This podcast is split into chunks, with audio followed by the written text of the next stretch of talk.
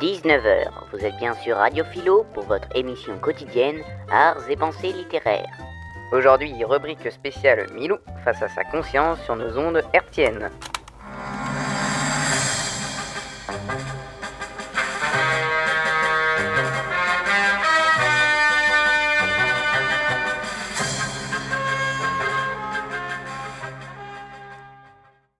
Ce septième opus de la série de bande dessinée Tintin, Le spectre d'autocar, l'auteur Hergé s'intéresse au conscient à travers le fameux partenaire canin de notre héros éponyme, Milou. C'est dans une scène de la page 58 que se joue ce cas de conscience dans lequel Milou doit choisir entre la tentation de l'os et le devoir incarné par le sceptre qu'il est censé ramener à son maître pour qu'il puisse accomplir sa mission en Sylvie. Cette scène s'ouvre donc sur ce que l'on nomme couramment un dilemme cornélien, c'est-à-dire l'expression d'un choix impossible entre deux valeurs, le devoir d'un côté et l'amour de l'autre. Ces dernières sont ici incarnées par respectivement l'os et le spectre d'autocar. Pour Milou, l'os est la blandisse absolue dans tous les tomes de cette saga, et le spectre d'autocar, quant à lui, est la clé de cette aventure qui ne doit assurément pas être laissée aux mains des chapardeurs. Cette forme de dilemme sera réexploitée plusieurs fois par Hergé dans la suite des quêtes du héros à la houppette, notamment dans l'opus 18 au Tibet, où Milou doit ramener un papier important, mais où il est sollicité par l'appât d'un os. L'auteur complète ces scènes de dualité par l'ange et le démon de Milou, allégorie du bien à travers le devoir et du mal de céder au plaisir personnel. Face à ce choix, Milou, dans un premier temps, se tourne vers la tentation et le plaisir personnel en prenant l'os. Ce choix est, selon le philosophe français Alain, la marque de l'absence de jugement introspectif. La morale est en effet implicitement la marque de la conscience. Ce choix vient donc en premier lieu, et cela s'explique. Milou ne prend pas le temps d'examiner ses pensées et donc ne prend nécessairement pas conscience de l'importance éthique de ramener le sceptre à Tintin. Cependant, Milou examine ses pensées et devient par ce processus un sujet pensant, et donc un sujet conscient des enjeux de ce choix. Il relâche donc l'os pour se tourner vers le spectre afin de le ramener à Tintin et de l'aider à accomplir sa mission. Cela fait sa grandeur, car, comme l'expliquait Blaise Pascal à travers son recueil Pensée, la grandeur d'un être conscient réside dans sa capacité d'introspection et de réflexion, et non dans sa force physique face à l'étendue de l'univers. On peut retrouver cette même décision dans le film culte des sœurs Wachowski Matrix, lorsque Neo fait face au dilemme des pilules. C'est-à-dire, soit prendre une pilule bleue pour rester dans un monde idyllique, la matrice, le monde de l'inconscient, ou bien sortir de celle-ci, revenir dans le vrai monde, et donc faire le choix de la conscience, parfois moins agréable, en prenant la pilule rouge. Pour clôturer notre émission, il est bon de rappeler que Milou se trouve dans ce passage de la bande dessinée face à un dilemme cornélien. En effet, ce dernier fait face d'un côté à l'os, symbole de l'amour qu'il porte pour la nourriture, et de l'autre au spectre, incarnation du devoir, qu'il doit ramener à son maître Tintin. Le chien va faire dans un premier temps le choix de la tentation, pour finalement, dans un second temps, revenir dans le chemin de la conscience en faisant le choix du spectre pour aider Tintin à réaliser sa mission. Merci de votre fidèle écoute et à demain sur Radio Philo. Et pour commencer, j'accueille Dovajdou. Ravi de vous revoir sur le plateau de la Grande Librairie. On se rappelle que vous êtes psychologue, neurologue et éthologue, mais vous êtes également l'auteur de plusieurs livres à succès. Si vous êtes avec nous aujourd'hui, c'est pour nous éclaircir sur votre nouveau livre, La conscience morale, sorti récemment. Passons au vif du sujet. Lorsque vous parlez de la conscience morale, on remarque que vous évoquez souvent l'affaire Eichmann. Tout d'abord, pouvez-vous expliquer aux spectateurs qui est Adolf Eichmann? Adolf Eichmann fut un très grand fonctionnaire nazi. C'est lui qui fut chargé de la logistique pour déplacer les populations juives vers les camps d'extermination. Je vois. Donc, première question. Comprenez-vous qu'Eichmann ne se sente pas coupable de ses actes? Pour Adolf Eichmann, sa mission avait un début et une fin. Elle consistait à acheminer, suivant les ordres de sa hiérarchie, des personnes d'un point A à un point B. Il n'a donc fait qu'obéir à des ordres conformément à son serment. Ce devoir d'obéissance l'a permis de se décharger de toute culpabilité morale, alors qu'il est clair qu'il ne pouvait pas ignorer le destin tragique réservé à toutes les populations qui l'auraient permis par ses actes d'être déportés vers des camps de concentration. Il se considère comme un simple employé et non pas comme une personne essentielle au projet et à la réalisation nazie. À aucun moment, Eichmann ne semble contester ou désapprouver les objectifs et actes du système nazi, ce qui aurait été selon lui l'acte d'un. Mais quelle culpabilité faut-il attribuer à Eichmann et à qui doit-il rendre des comptes? Alors c'est assez complexe, mais d'après Karl Jasper, un célèbre psychiatre et philosophe du XXe siècle, il distingue trois types de culpabilité. La culpabilité criminelle, la culpabilité politique et la culpabilité morale. Donc Eichmann ne peut être jugé sous une culpabilité criminelle au regard de ses actes personnels. Par contre, la culpabilité politique et la culpabilité morale peuvent parfaitement s'appliquer à son cas. En tant que militaire, Eichmann devait rendre des comptes à sa hiérarchie. Mais selon Anna Arendt, la journaliste chargée des procès Eichmann, de quoi manque-t-il précisément? Anna Arendt euh, nous parle d'Eichmann comme un homme simple et ordinaire, et non pas comme pourrait le penser l'opinion publique, un homme démoniaque et monstrueux. Selon elle, Eichmann n'est pas stupide, mais simplement doté d'un manque de pensée, ce qui plus tard l'inspirera pour son livre Banalité du mal. Hmm, je vois. Donc, selon Nietzsche, serait-il normal qu'Eichmann développe une mauvaise conscience? Alors, Nietzsche a défini la mauvaise conscience comme un état de somatisation de mauvais sentiments d'un individu sous la pression des bons sentiments développés par une société qu'il qualifie une société de paix. Or, Eichmann évoluait dans une société nazie, ce qui est tout le contraire d'une société de paix. Donc il n'y avait besoin d'aucune somatisation pour que le nazi puisse exprimer ses mauvais instincts et ses sentiments. Par conséquent, Eichmann ne put développer une conscience mauvaise. Donc, pour conclure, est-il possible pour Eichmann de ne pas avoir de conscience morale? Pour conclure, Eichmann n'a pas développé de mauvaise conscience, mais il aurait pu développer une bonne conscience. Pour cela, il aurait fallu qu'il ressente des remords, qu'il constituerait une conscience morale. C'est pourquoi, suite au non-développement de cette bonne conscience, Anna Arendt qualifiera cet homme comme une personne dotée d'un manque de pensée, et non pas un homme monstrueux aux motivations spécifiquement malignes. Il est donc tout à fait possible de ne pas avoir de conscience morale lorsque nous sommes sous l'allégeance d'un système qui prônent des idéaux totalitaristes, ou encore euh, cette allégeance est considérée en psychologie comme euh, une condition zéro. Quelques années plus tard, c'est ce qu'ont démontré les expériences du docteur Milgram. La responsabilité semble donc caractériser les systèmes, alors que la culpabilité s'attache aux individus. Merci. Je vous remercie d'avoir été présent sur ce plateau, et moi je vous dis à la semaine prochaine.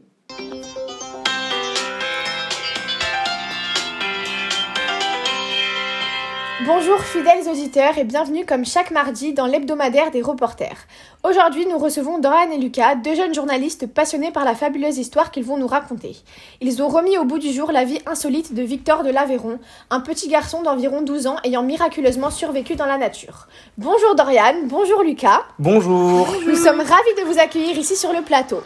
Racontez-nous un peu déjà le commencement de cette histoire tout bonnement hors du commun. Eh bien, euh, avec Dorian, euh, l'origine de notre projet était donc du coup de s'interroger sur une conscience inconsciente du jeune Victor, qui s'est bien sûr éveillé par des événements expérimentaux lors de stimulation de cette inconscience.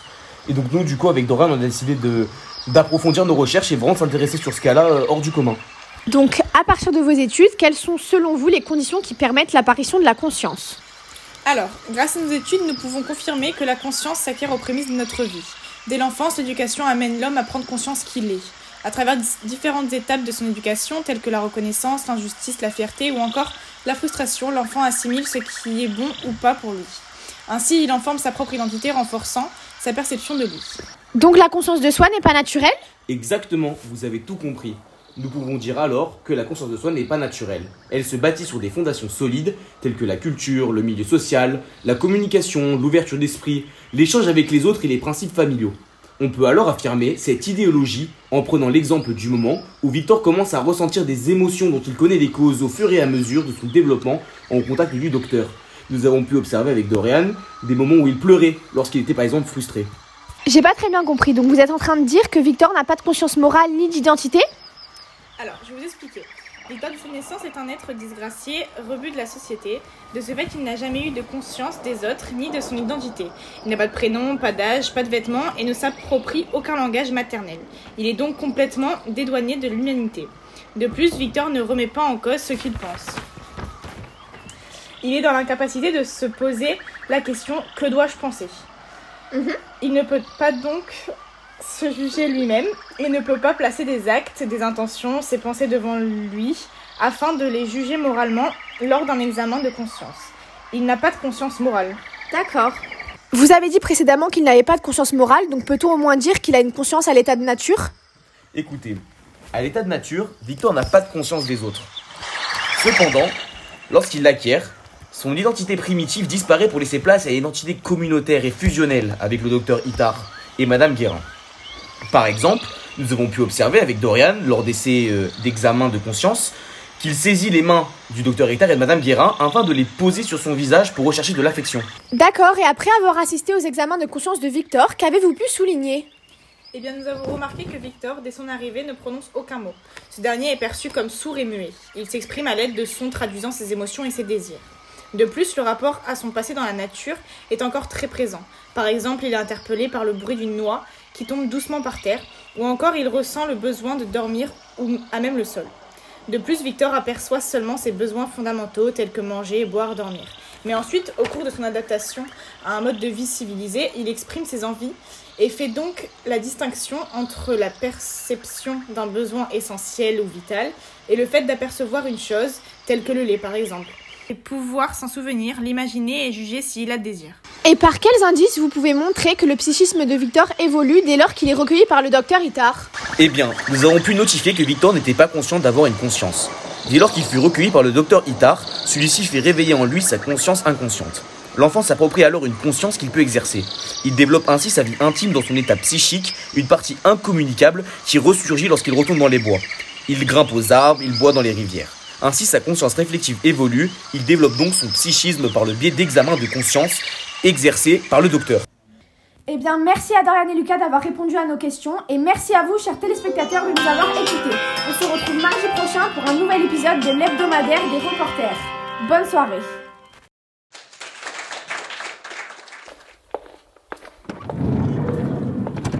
Alors, tes impressions? Personnellement, je l'ai trouvé particulièrement prenant et très intéressant. À vrai dire, c'est un film qui peut être au cœur d'une vraie réflexion. Il m'a énormément fait penser au film Le Brio. Tu sais, celui qui traite de la rhétorique avec l'étudiante qui participe aussi à un cours d'éloquence. Je suis d'accord avec toi. Je l'ai trouvé très captivant avec cette idée d'accompagner ces étudiants dans la préparation du concours Eloquentia. On s'est comme immiscé dans leur vie. Quand tu parles de réflexion, tu veux dire qu'ils délivrent un message particulier? Oui, entre autres, je m'explique. Outre le côté plaisant à regarder, à voix haute a une vraie portée philosophique selon moi. Tu n'as pas ressenti cette force qu'a la parole tout au long du film? Rappelle-toi la façon dont les personnages se sont révélés lorsqu'ils ont usé de ce pouvoir de parole. Surtout pour Eladj, qui raconte que la parole est un combat pour lui au quotidien. Oui, c'est vrai. On peut alors dire que ce documentaire montre que la parole est un pouvoir dont les fonctions permettent une prise de conscience de soi. Tout à fait. Et si je me souviens bien, la parole a trois pouvoirs qui permettent cette prise de conscience de soi. On parle de l'art de la parole, de l'autorité et des séductions de celle-ci. Eh oui, car la parole reflète l'âme d'après Sénèque. D'ailleurs, on les retrouve durant tout le film. Par exemple, lorsque les candidats reçoivent leur sujet, ils sont obligés de trouver des arguments qu'ils vont défendre devant un public afin d'établir un débat. C'est ce que vont faire Eddie et Franck lorsqu'ils s'affrontent en demi-finale. Oui, voilà, seulement, ce qu'ils vont dire devant leurs orateurs ne sont que leurs propres pensées, mais finalement verbalisées. Dès lorsque nous communiquons nos pensées avec des mots, cela signifie que nous avons connaissance de ces pensées. Ainsi, nous pensons et nous savons que nous pensons. On retrouve ici l'idée d'une introspection de nous-mêmes. Ah bon? Oui, permettant cette prise de conscience de soi. On peut alors faire le rapprochement avec ce que dit Georges Gusdorf dans Le monde de la parole, quand il dit que la parole est pour l'homme commencement d'existence, affirmation de soi dans l'ordre social et dans l'ordre moral. Je suis d'accord. Par ailleurs, celle-ci s'accompagne nécessairement d'une forme d'autorité. Prenons-nous comme exemple. Tout de suite, je te parle, j'extériorise mes pensées dont je te fais part, et toi, pendant ce temps-là, que fais-tu? Ben, je t'écoute. Oui, certes, mais tu t'abstiens surtout de parler pour que ton écoute soit la plus efficace possible. Pourquoi? Simplement parce que tu veux prendre pleinement conscience de ce que je te dis, et que tu veux t'en rappeler. Naturellement, une hiérarchie s'impose entre nous deux. Je parle et tu m'écoutes. Ainsi, on peut dire que celui qui parle prend conscience de lui concernant son importance dans le dialogue, comme je le fais ici. Sans oublier que la prise de conscience de soi est non seulement une connaissance de ses pensées, mais également de ses actes et de leurs impacts sur le monde extérieur. En effet, c'est là qu'interviennent les séductions de la parole, qui sont un moyen de modifier les pensées des autres, sujets pensants, en les persuadant ou en les convainquant. Cette fonction de la parole permet alors à l'orateur de prendre conscience qu'il a la capacité de changer les pensées de l'autre en modifiant son jugement sur lui ou sur autrui, c'est-à-dire concrètement sa conscience de soi. Comme disait Cicéron dans le traité de l'orateur, rien ne me semble plus beau que de pouvoir, par la parole, captiver l'attention des hommes et assemblées, charmer les esprits, pousser ou ramener à son gré toutes les volontés. En ce qui me concerne, j'ai trouvé le final extrêmement fort. Pour moi, c'est le moment qui répond le mieux à cette question philosophique, puisqu'il réunit les trois pouvoirs de la parole et leurs fonctions en même temps. Car le mot donne à la pensée son existence la plus haute et la plus vraie. Et c'est égal qu'il dit. Et toi, ça ne te dit pas de te présenter au concours éloquentien Bienvenue sur Vita Nova Radio. Aujourd'hui, nous accueillons Tristan Harris. Bonjour Tristan Harris. Bonjour. Vous êtes un ancien technicien qui avait travaillé chez Google pendant de nombreuses années et avait quitté cette entreprise pour, si je reprends vos mots, principalement pour des problèmes d'éthique au sein de l'industrie de la technologie. Et vous avez participé à ce docu-fiction où vous tirez la sonnette d'alarme sur la vérité cachée derrière nos écrans à propos de certaines technologies provoquant l'addiction de leurs utilisateurs. Alors, permettez-moi de vous poser la question suivante. Internet, conscience du monde et de soi ou aliénation? Dois-je dès à présent jeter mon téléphone portable? En effet, j'ai participé à ce projet pour éveiller la conscience du plus grand nombre. Car, comme le disait le philosophe Alain, la conscience est le savoir revenant sur lui-même et prenant pour centre la personne humaine elle-même, qui se met en demeure de décider et de se juger. Décider et juger sont justement les deux capacités perdues du fait d'Internet, et c'est cela l'aliénation. La vision que vous nous livrez semble assez pessimiste. Pourtant, les nouvelles technologies ont à la base été pensées pour le bien de tous. Je vous propose à présent d'écouter les propos de votre confrère Tim Kendall. C'est très facile aujourd'hui d'oublier le fait que ces réseaux ont également contribué à accomplir des choses incroyables dans le monde. Ils ont permis de réunir des familles, de trouver des donneurs d'organes. N'était-ce pas seulement une vision utopique? Je suis d'accord avec lui, c'est d'ailleurs la raison qui m'a poussé à travailler chez Google. Mais une certaine désillusion m'a conduit à faire en sorte que l'industrie de la technologie rende ses produits plus éthiques, plaçant l'homme et non plus l'argent au centre de ses préoccupations. Oui, en effet, notre quotidien a grandement été facilité par les nouvelles technologies. Bien sûr, j'ai moi-même dit dans le documentaire que les nouvelles technologies rendaient parfois la vie plus simple. Il est aujourd'hui très facile de commander un taxi, par exemple. Cependant, Internet a aussi des effets néfastes, et vous le dites d'ailleurs dans ce documentaire. Oui, on peut s'interroger sur le revers de la médaille, en pensant au dire de Sophocle. Rien d'excessif ne se glisse lentement dans la vie des hommes qui ne les expose au malheur. Nous allons d'abord commencer par les drôles d'effets qu'ils ont eus sur vous, les créateurs. En effet, je n'imaginais pas devenir si dépendant de ce que j'avais contribué à créer. L'intelligence artificielle est de plus en plus développée. Tout est fait pour inciter l'utilisateur à rester le plus longtemps possible sur les réseaux sociaux. C'est ce que l'on appelle la stratégie de l'attention. Oui, d'ailleurs, ce désastre touche à présent les plus jeunes générations. Dépression, valorisation de la confiance en soi par des boutons j'aime, explosion des tentatives de suicide, perte de confiance en soi, tous les indicateurs sont dans le rouge. C'est effectivement dramatique, mais le problème ne s'arrête pas là. Le fléau de la désinformation existe aussi. Actuellement, on trouve beaucoup de fausses informations concernant le coronavirus ou la 5G. Elles circulent car les utilisateurs sont crédules et influençables. Ils ne remettent plus en cause ce qu'ils lisent. Donc vous dites qu'être submergé par ces informations n'est pas synonyme d'acquisition de savoir, que brasser l'information sur Internet conduit à une sorte de vertige, le trop d'informations finit par tuer l'information, selon les docteurs Hautefeuille et Véléa, les addictions à Internet, de l'ennui à la dépendance. Absolument. En conclusion, pensez-vous que le grand public devrait avoir peur? Je pense que chacun doit agir de façon plus vigilante et se conduire de façon responsable, en sensibilisant notamment les plus jeunes vis-à-vis d'Internet afin de réduire son impact négatif actuel. Bonjour et bienvenue sur votre émission Mythopipo, l'émission des plus grands mythes.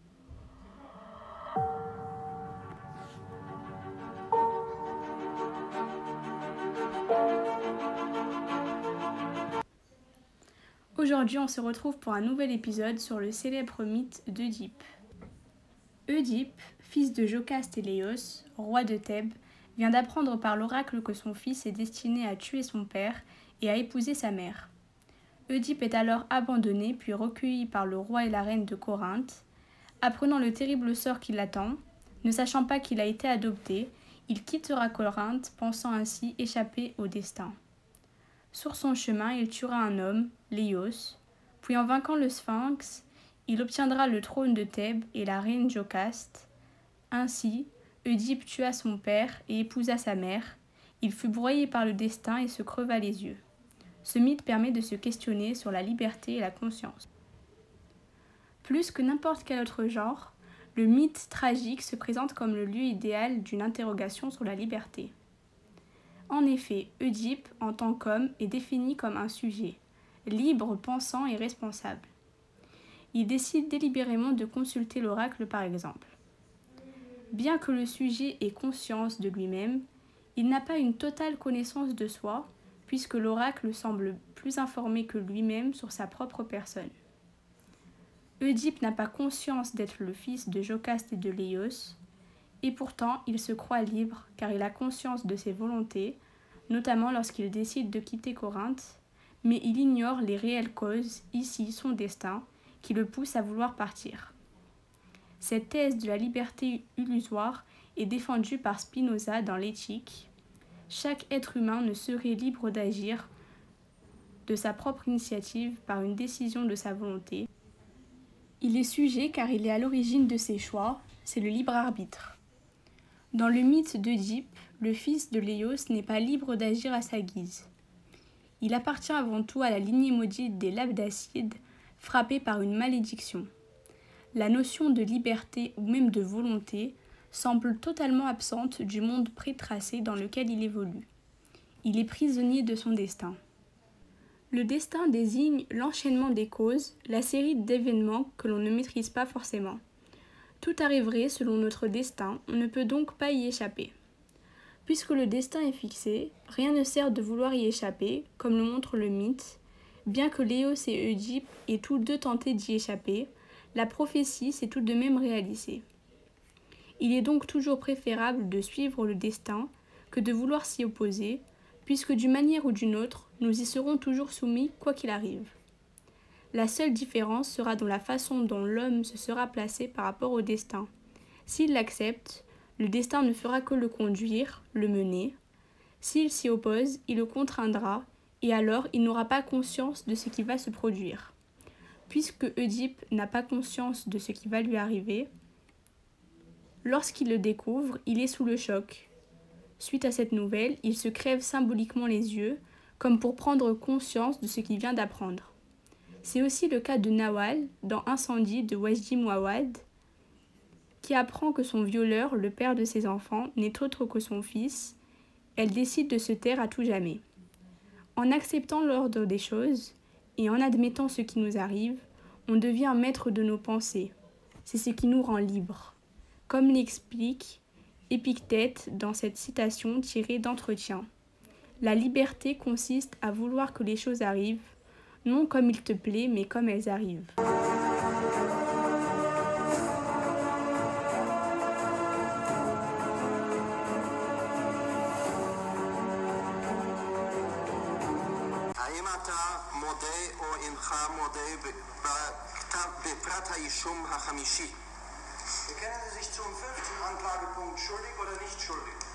C'est vraiment horrible ce qu'a fait Eichmann. Je me demande comment un être humain a pu commettre de telles atrocités.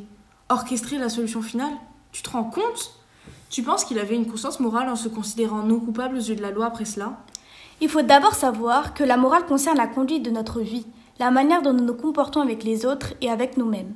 La conscience est morale, je suis capable de me juger moi-même et cela nous rend responsables de nos actes. Même si cela dépend de notre notion du bien ou du mal, les préceptes sont normalement les mêmes pour tout le monde. J'ai conscience de ce qui est bon pour moi, donc pour autrui. De plus, les crimes sont constitués par des actes objectivement établis qui enfreignent des lois univoques, comme le dit Jasper. Ah, mais j'y pense. C'est vrai qu'il existe des exceptions. Certaines personnes n'ont pas cette disposition naturelle à la moralité, ce qui est le cas pour la psychopathie, qui s'illustre par une absence de remords et de considération pour la victime, ainsi qu'une froideur affective. C'est pour cela que seul le malade ou le dégénéré constitue une exception et ne peut pas se soumettre à la loi. Il y a en plus de cela un conditionnement dû à notre éducation et à la société qui nous permet de faire évoluer ce sens moral, comme le dit Platon, nul n'est méchant volontairement. Par exemple, les membres du Ku Klux Klan n'ont pas de conscience morale, car ils n'ont pas de culpabilité, ce n'est pas mal ce qu'ils font, même leurs actes les plus atroces. Pour eux, ils sont dans le vrai et sont convaincus de leur justesse.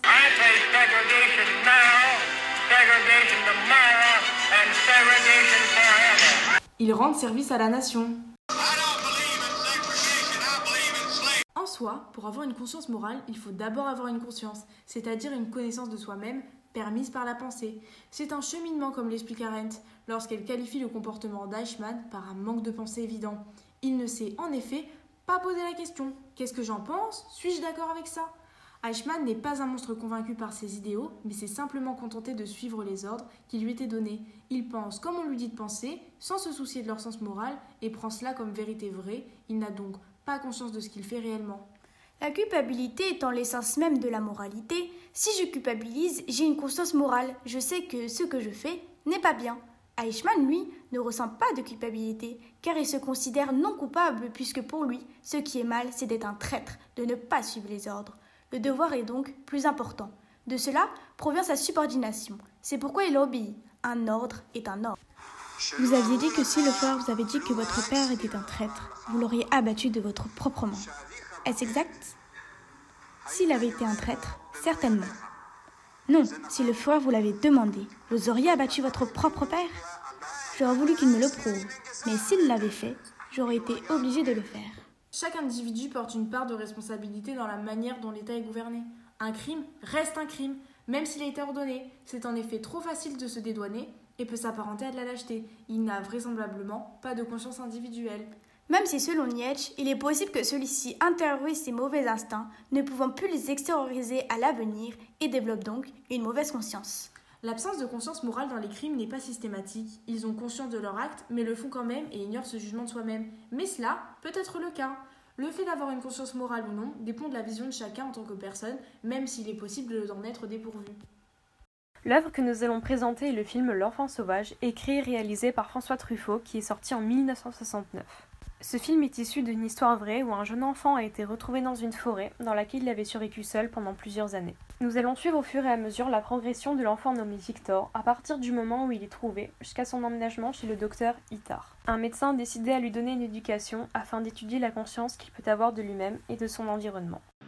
Avant toute chose, la conscience de soi nécessite de nombreuses conditions afin d'apparaître. En effet, des contacts répétés avec d'autres individus de son espèce sont indispensables. Donc, nous pouvons parler de sociabilisation. Une stimulation de l'esprit sera également nécessaire par des sons ainsi que du visuel.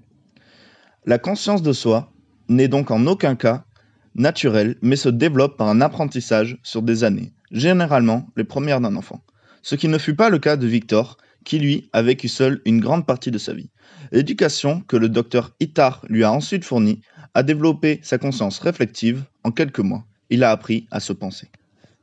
Ensuite, nous pouvons dire qu'avant d'être trouvé dans cette forêt, Victor ne se connaissait pas réellement, car lorsqu'il a été mis devant un miroir, quand il était dans l'Institut pour les enfants sourds et muets, et avant de recevoir une éducation, il n'était pas capable de comprendre qu'il s'agissait de son propre reflet, donc de se reconnaître. Cet enfant n'avait donc pas d'identité propre. À l'état de nature, il ne possédait pas de conscience morale, car au contact d'autres humains, Victor pouvait mordre sans se soucier de la douleur physique qu'il pouvait infliger, même si cela était injuste. Avant de recevoir une éducation et de fréquenter d'autres individus, l'enfant n'avait pas de conscience de soi. Nous pouvons alors parler d'inconscience pour caractériser son cas, car il ne faisait que se sentir et ne pensait pas. Il n'était pas conscience et ne faisait que suivre son instinct afin de survivre. Il y a ensuite une distinction à faire entre ce que cet enfant peut entendre ou voir et ce qui le fait réagir, car il a tout d'abord été diagnostiqué comme sourd et muet, alors que ce n'est pas le cas. Par exemple, dans le film, Victor ne réagit pas lorsqu'un bruit sourd retentit, mais se retourne lorsque l'on casse une noix derrière lui. Il perçoit les sons, mais n'aperçoit ou n'est sensible car certains bruits ou certaines syllabes, comme le son O. Lorsque le docteur Itard l'a recueilli et élevé, nous pouvons suivre les progrès qu'il va faire en l'espace de quelques mois. Son psychisme va évoluer, car il sera en mesure de reconnaître son reflet dans un miroir, de prononcer certaines syllabes ainsi qu'un mot, mais aussi d'associer des objets à leur nom, et il apprendra l'alphabet. Sa créativité va aussi s'agrandir en même temps que sa sensibilité et sa conscience morale. À la suite d'une décision injuste du docteur Itard, Victor réagira violemment et se mettra à pleurer. Cet enfant a appris à se sociabiliser et à remettre en question le monde qui l'entoure et les comportements d'autres individus, à se connaître et se reconnaître dans un miroir, et s'est familiarisé avec le langage grâce à l'éducation qu'il a reçue du docteur. Il a évolué et sa conscience de soi a ainsi émergé.